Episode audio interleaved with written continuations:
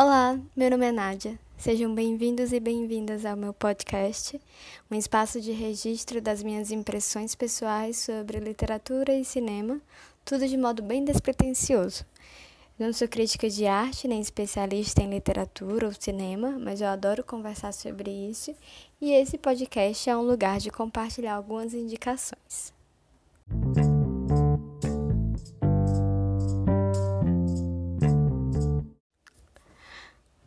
Bem, como vocês ouviram, eu fiz essa introdução que eu tento resumir o propósito desse podcast.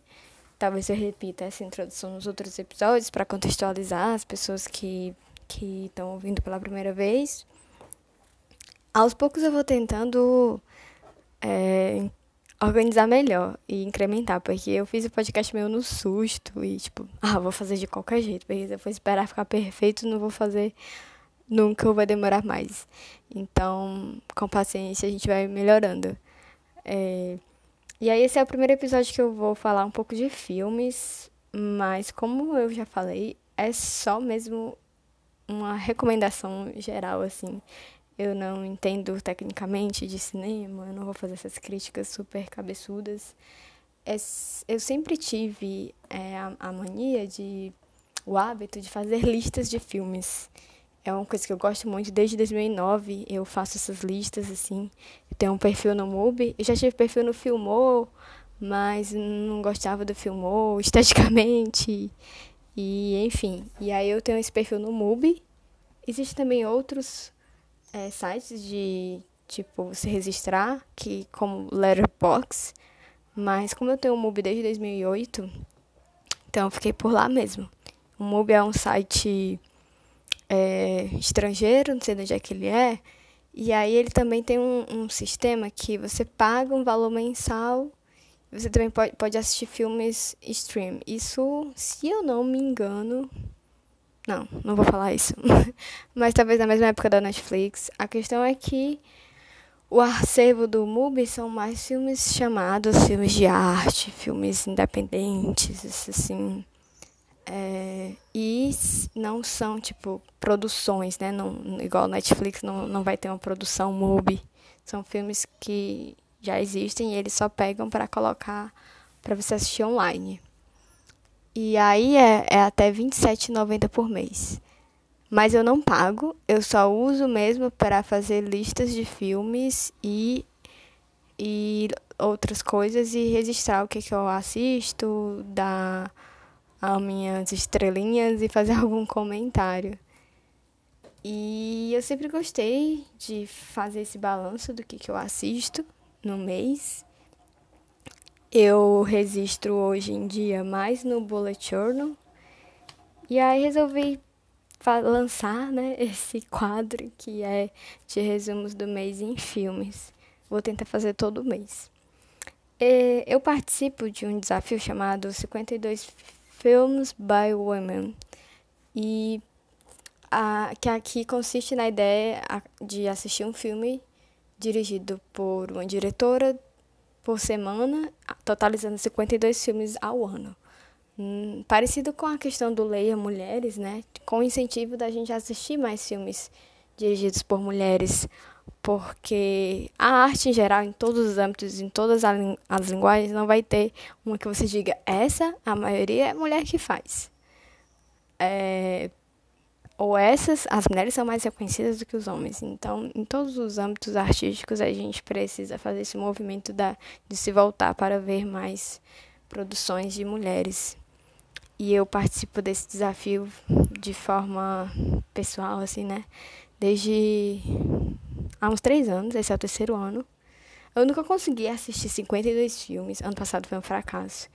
Esse ano eu quero que eu assista pelo menos perto disso. E a questão é porque quando aparece, a gente realmente. Primeiro, no cinema, é, não existe, tipo assim, metade da, dos filmes do disponíveis no cinema são por mulheres e metade por homens. Não existe. Tem, tipo, de, de quatro filmes que estão em exibição, é, se tiver um dirigido por uma mulher, é muito. E aí, na Netflix, tem um pouco, Mas eu também gosto muito de assistir filmes que não estão na Netflix. E aí, esse mês eu acabei optando alguns que eu queria ver muito e não eram dirigidos por mulheres. Eu não tive muito tempo de encaixar filmes dirigidos por mulheres. Mas em, em, em março eu quero mudar um pouco isso. Em janeiro eu consegui ver três filmes dirigidos por mulheres, que foram é, o Adoráveis Mulheres e o, o Retrato de uma Jovem em Chamas e um que é Miau, que é um filme de uma produção independente de feministas argentinas. É um, é um filme que é meio uma aula sobre ginecologia feminina e sobre como e, e contra a indústria farmacêutica de tanto de contraceptivos como também de absorventes e enfim ela vai é um, é um filme esse miau que ele vai é, dar uma alternativa de saúde da mulher né? E é bem interessante bem interessante mesmo. E o retrato de uma jovem em chamas e o adoráveis mulheres está sendo bem falado retrato de uma, de jovem em chamas assim eu tô totalmente ainda obcecada por esse filme eu achei ridículo que o Oscar não chegou a mencionar esse filme de jeito nenhum, mas também foda-se o Oscar, porque este filme é maior do que todo, todas as premiações. é, e aí, mais vamos para fevereiro, que é o tema, né? Em fevereiro, então, eu vi três curtas dirigidos pelo cineasta norte-americano Jonas Mekas. É, na verdade, ele não é norte-americano. Tem dizendo aqui que ele é lituano-americano. E ele faleceu em 2019. E é um cineasta que, que dá pra você ver toda a obra dele em uma semana. Mas, ao mesmo tempo, eu gosto de ver aos poucos. Faz um tempo que eu tenho assistido os filmes dele. Porque são tão especiais. Eu não sei se alguém que está ouvindo conhece, é, mas ele é considerado o padrinho do cinema de vanguarda americano. Realmente, eu nunca vi nada parecido com o que ele faz. Ao mesmo tempo, ele não é extraordinário, e ao mesmo tempo, ele é único. Porque ele tem esses curtas-metragens que ele faz com, com a câmera. que eu não vou saber qual é o tipo de câmera, mas é como se fosse câmeras antigas. E e, são, e ele faz ele coloca muito efeito e muita edição no sentido não é efeitos especiais mas que que dá um, uma estética muito única que é, às vezes ele, ele acelera a imagem e ele corta bastante a imagem e esses efeitos é, também dá, dão uma cor assim muito nostálgica e muito poética e muito é, sensível e eu gosto de ver os filmes do Jonas Mekas, principalmente se você estiver meio tristinho. Talvez você fique um, um pouco acolhido, porque nem todos os filmes dele são muito felizes. Mas, sabe, ele mostra assim, não sei, um olhar sensível e, e no sentido de que alguém que olha para o mundo como se tudo fosse muito especial. E os curtas dele são imagens cotidianas, bem cotidianas mesmo. Só que quando ele filma, do jeito que ele filma e a edição que ele faz, torna isso como se fosse sensacional. É, apesar de, de serem simplesmente recortes da vida. Ele é meio que um documentarista nesse sentido, porque não tem nada que é muito ficção, mas não é um documentário é, tradicional. E os que eu vi, um é, se chama Cassis, o outro é Hare Krishna e o outro é Imperfect Three Images Films. O Cassis é ele filmando basicamente uma, uma baía, assim, um porto, e aí a imagem fica como se fosse de trás para frente, eu acho. E é, é, é só isso, mas é, enfim, filme experimental de vanguarda. E Hare Krishna, ele filmando esse ritual, esse, como se fosse uma reunião Hare Krishna. E ele pega vários, vários detalhes desse e músicas e mensagens de paz e amor. E o Imperfect Three Images Films é uma, mistura de várias dessas imagens de, de cotidiano, assim, um homem lendo, uma mulher indo na janela, ele mesmo, o próprio cineasta, carregando um bebê e uma flor, e enfim. Eu falando assim, parece meio esquisito, mas é mesmo uma experiência assistir Jonas Mecas. E esse mês de março eu quero ver outros dele. Tá faltando só quatro pra eu ver toda a filmografia. Depois eu fui no cinema e vi um filme chamado Inaudito. É um filme brasileiro sobre um guitarrista. E ele é uma espécie de documentário, mas também um documentário bem diferente. Eu, eu, eu fui sem saber nada desse filme. Eu fui por causa que o meu namorado queria ver esse filme sobre esse guitarrista, que é Lenny Gordon. Não. Oh, meu Deus. Peraí. Lenny Gordon. é, ele foi um dos grandes guitarristas da, da Tropicália. E isso é o que você sabe assim por fora, porque no filme mesmo não tem falando tipo história de vida dele, nada disso.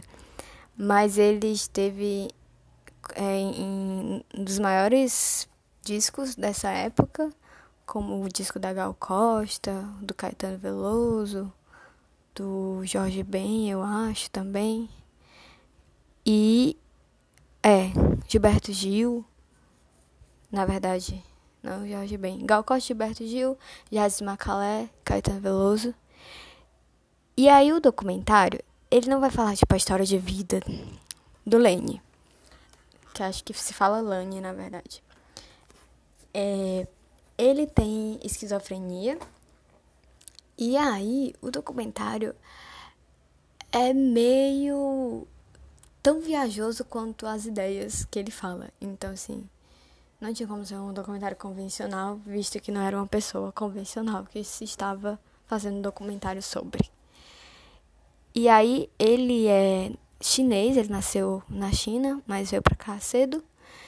Então tem essa mistura de da cultura chinesa se passa como se fosse num bairro chinês, eu não sei, algum lugar que tem é, habitantes chineses em São Paulo.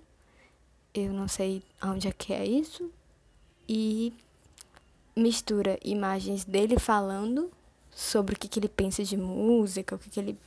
Enfim, só falando. Imagens dele tocando o que ele toca hoje, que, que ele chama de outra coisa, assim, que não é bem música. Ele diz, na verdade, que a música é tudo, que a música é, é não qualquer coisa, mas que a música é tudo.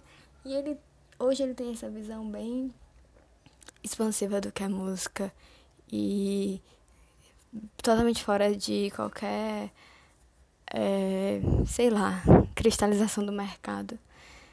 E aí é um, o filme também experimenta muito com imagens, inversão de imagens, e tem umas imagens bem experimental, tipo umas viagens com tinta. E, e é meio isso, assim. Mas também foi um filme muito legal de ver. Eu gostei bastante. E até porque eu fui meio sem expectativa nenhuma. É ótimo quando você vai ver algo que você tá sem expectativa de nada, no bom sentido, assim, e você só se surpreende. Hum, é, o outro filme que eu vi foi O Salário do Medo. Salário do Medo é baseado num romance de um escritor francês e também é um filme francês de um diretor relativamente conhecido que é o Clouseau. E aí, é. Deixa eu ver como é que fala mesmo. É. Henry, sei lá, como é? Georges Clouseau. Eu já tinha visto outro filme do Clouseau. E esse é, foi bem filme assim. É, é um filme de arte barra entretenimento. Porque, enfim, eu vou tentar resumir sobre o que é. Então, é uma região em que, como se fosse ali na Espanha, que vão muitos estrangeiros para lá, mas são estrangeiros bem lascados da vida. e aí é uma região tipo desértica que não tem nada, que as pessoas estão passando fome, tem só um cara que tem um comércio, parece que é o único que tem alguma coisa que preste lá. E tá tudo, é todo mundo miserável e de repente vai esses estrangeiros para lá que eu não entendi o que, que eles vão fazer lá nesse lugar. Mas a, eles não conseguem voltar porque eles já estão quase sem dinheiro, gastam todo o dinheiro que tem para ir para lá e não tem emprego. É tá todo mundo lá vivendo de trocados. Ao mesmo tempo tem tipo uma empresa que tá explorando pe petróleo na região. E aí vaza um petróleo queima lá tudo, morre gente. E para conter o incêndio do petróleo, eles precisam levar é, da, da região onde tem é, o núcleo central do filme até onde foi o vazamento do, do petróleo, é, toneladas de nitrogênio, se eu não me engano. E aí parece que é uma substância altamente inflamável também, se tacar uma gota no chão parece a bomba atômica. O que então torna essa viagem muito perigosa. Por isso que o filme se chama O Salário do Medo. É porque custa a sua vida, assim. Você levar essas é, a pessoa levar essas toneladas dessa substância e é, e é por meio de uma de uma estrada extremamente perigosa. Então, é, Quatro homens são escolhidos, dois em cada caminhão. Tem umas outras tramas aí interessantes. E você vai acompanhando isso super tenso, assim, eu ficava muito tensa. E ele coloca vários momentos, assim, de que a estrada tá meio balançando, ou tem um empecilho tal e tal, tal, tal, ou tem uma lama, e eles ficam com medo de escorregar, e porque se balançar, assim, um pouco, acabou. Não resta nada, nem um fio de cabelo. E é meio isso. E eu não vou contar o final, mas é bem legal, assim. Tem uma parte uh, extremamente machista que não é que eu tenha ignorado, mas é que, tipo, eu fiquei meio. Ah, claro. que a personagem, a mulher que tem, que inclusive é, é esposa do, do diretor, a Vera, a atriz que faz, a Vera Clouseau, ela é uma mulher que ela é apaixonada por um, um desses estrangeiros que vai para esse caminhão e ela é totalmente sexualizada e subserviente a ele, assim. Ela se arrasta nos pés dele, ele só despreza ela e procura ela só quando ele quer comer ela. É muito horrível, é muito degradante. Eu não sei, eu achei bem desnecessário e não acrescentaria em nada na história ela não ser desse jeito. Eu não, é, não sei não mudaria, entendeu? Não acrescenta em nada ela ser assim. Eu realmente não sei porque que ele colocou. Eu não sei se no livro é desse jeito, né? Porque como é baseado num livro. E aí eu tô vendo aqui que inclusive esse filme ganhou Palma de Ouro em Cannes. Olha. Mas é muito bom mesmo. Na época, com certeza, ninguém deve ter questionado esse machismo horrível. Mas tem uma parte triste. Que ela cai no chão e fica aos pés dele assim, implorando pra ele não rir. E ele joga ela, não sei o que, é horrível. Mas de resto, é um fim, um bom filme. Não é meio que tirando isso. Tem essa parte que é uma merda e as outras partes são boas. Tipo isso.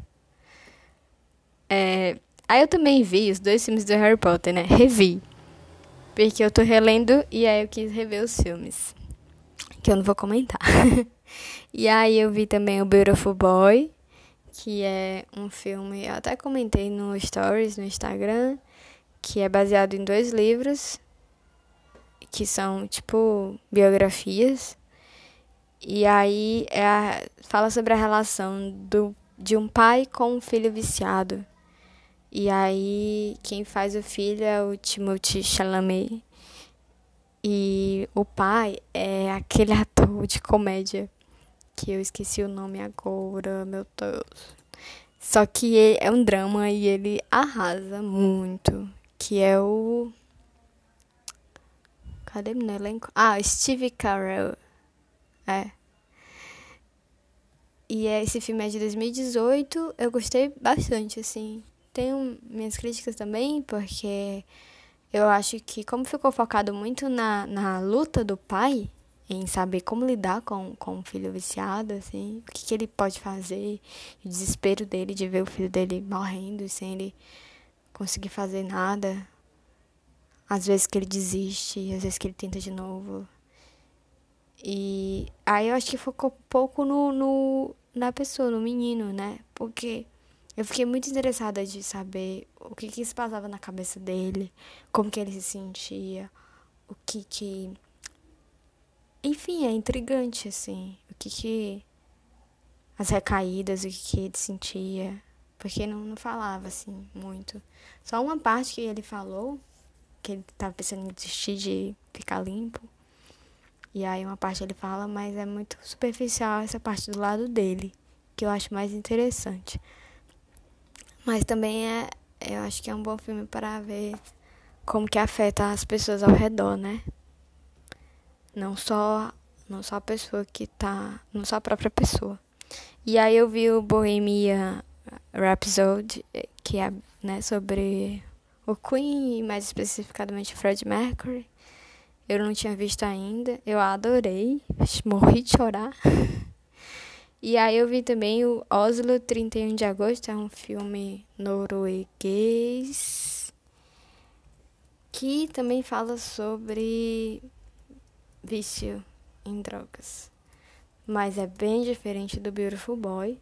Eu quis ver os dois filmes pra balancear porque eu sabia que eram filmes bem diferentes. É, esse filme Oslo é de 2011, é Noruega. E aí, é, nesse filme se passa num dia só, num único dia. Beautiful, Beautiful Boys são vários, né? Tem aí o recorte de um ano ou mais. E aí é um cara que ele acabou de ter um dia livre na clínica de reabilitação. Ele está há um ano é, nessa clínica, nesse tratamento, está quase terminando. E aí ele tem uma entrevista de emprego. E aí ele sai da clínica, assim. É, parece que ele não, não. É a primeira vez que ele sai. E aí ele vai rever amigos. E tem. E aí já esse você consegue adentrar mais no mundo da pessoa que está passando por esse momento. Tanto tentando se recuperar, como também entendendo como é que é toda essa complexidade de, de quem. Porque, na minha perspectiva, é algo bem complexo. E eu acho importante, sei lá, a arte tentar tratar disso. E é um filme que eu gostei bastante, porque gera muita discussão mesmo sobre como não é tão simples. Ou tipo, ou você quer ou você não quer, acabou-se. Parece que ele também é baseado em um livro que, que gerou também um outro filme, mas que esse outro filme é bem diferente. É baseado num romance que se chama Le Feu Follet, eu não sei se é assim. Esse, esse romance gerou um outro livro com o mesmo nome, que em português ficou 30 anos essa noite. É um filme francês dos anos 50, 60 e ele é bem diferente. Porque na verdade é um, um livro, não li o livro, mas os dois tocam sobre a depressão. Um, o Oslo, ele botou a depressão relacionada ao vício em drogas, o outro não necessariamente. Ou eu não lembro disso, porque faz tempo que eu vi esse filme, esse outro que é o francês. Vou até rever. Mas eu não lembro de ser relacionado com vício e aí, ao longo do filme do Otto, você vai vendo que tem essa relação com as drogas, mas a, as drogas, no caso dele, acho que no caso de muita gente, se eu não sou especialista, mas é muito ligado a estar faltando alguma coisa, a depressão, a esse vazio existencial que as pessoas tentam preencher é, com alguma coisa que dá a. sei lá, ilusão de que você tá bem e tá feliz na sua vida. Porque o dia inteiro desse filme, que se passa né, num dia, é muito sobre isso, sobre como ele não consegue se ver no mundo e como ele não consegue se encaixar e como ele tá perdido, como ele sente que ele já perdeu a vida inteira dele e não consegue ver uma saída para isso. E depois eu vi o, o último filme que eu vi no mês foi o Bombshell, que é o Escândalo, que foi do ano passado, que é baseado na na no processo que rolou contra o, dire, o diretor da Fox News, né? É, uma jornalista que tinha sido demitida iniciou um processo contra o diretor, é, processo acusando ele de assédio, e a partir disso outras mulheres foram revelando que também foram assediadas por ele. Isso aconteceu de verdade. E aí as atrizes principais, a Charlize Theron, a Nicole Kidman e a, a atriz que fez a Arlequina. Escândalo. A, a atriz que faz a Arlequina, a personagem dela, que é a. Ela não existiu de verdade. A atriz é a Margot Robbie, né? É, ela não existiu de verdade.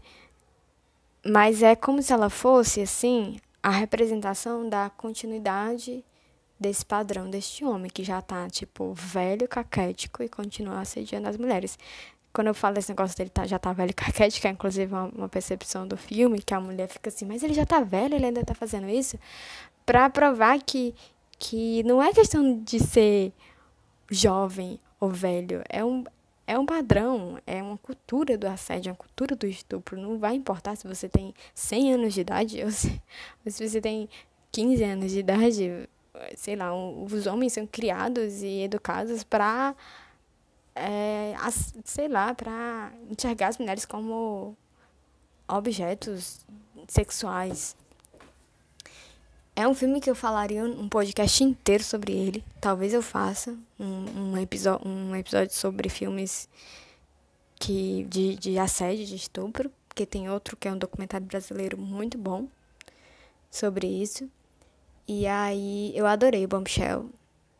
O pessoal faz as críticas técnicas, mas eu não tô nem aí pra isso. Por isso que eu digo assim, eu não sou especialista em cinema, eu não tô nem aí. Eu acho que é um filme que tem um tema importantíssimo. Esse é, tema não é falado no cinema, existe, as pessoas se escondem de falar sobre isso. Então, se tiver erro técnico, para mim é o de menos. Esse tema só precisa ser dito. É, o filme foi produzido pela Charlize Theron, inclusive, é, e, mas a direção é de um homem. Eu não sei se a direção sendo de uma mulher, como é que seria, mas eu posso até, inclusive, dizer que eu fiquei contente com a direção dele, assim. Talvez ele tenha tido muita. Muito como tinha muitas mulheres no elenco e elas podem ter também tornado o filme mais. É, que, que tratasse realmente mais do lado da mulher e não. É, eu não vou mais me estender muito sobre esse filme e analisar muitos outros. Eu queria mais fazer essas indicações gerais. Estou pensando bastante em fazer um, um episódio só sobre o escândalo, porque foi um filme que mexeu muito comigo. Eu venho falando desse assunto com algumas pessoas próximas há um tempo. E é isso. Eu espero que vocês tenham gostado desse formato. Me deem algum feedback. Eu vou tentar também ser mais breve nas próximas, porque eu ainda estou me acostumando com essa ideia de ser mais sucinta nas minhas ideias. E até o próximo episódio.